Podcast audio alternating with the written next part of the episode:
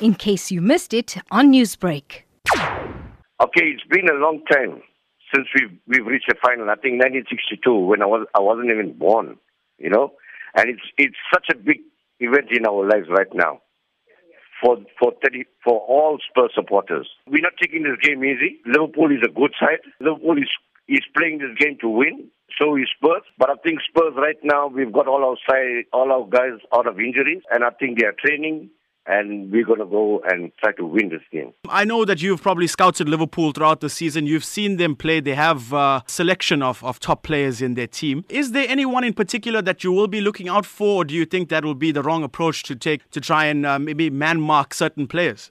Okay, the, the only fear in Liverpool is the three front line. Uh, Salah, Mane, uh, the number nine. Firmino. Yes. So those are the only three guys. If we can mark those guys there with our defense, so our front line can obviously do some dirt in their defense.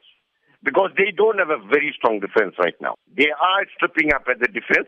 We just need to mark their three front lines, and I think we can take this, this game to another level.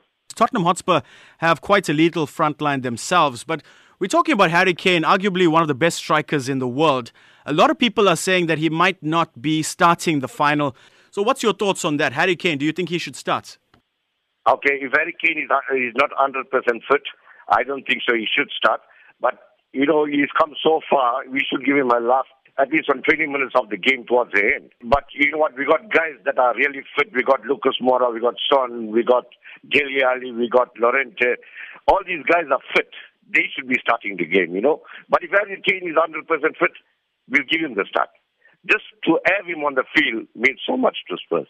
We have set up a venue, Tropicana Hotel, which is at the beachfront. We've got over 70 guys, only Spurs guys, that's attending there.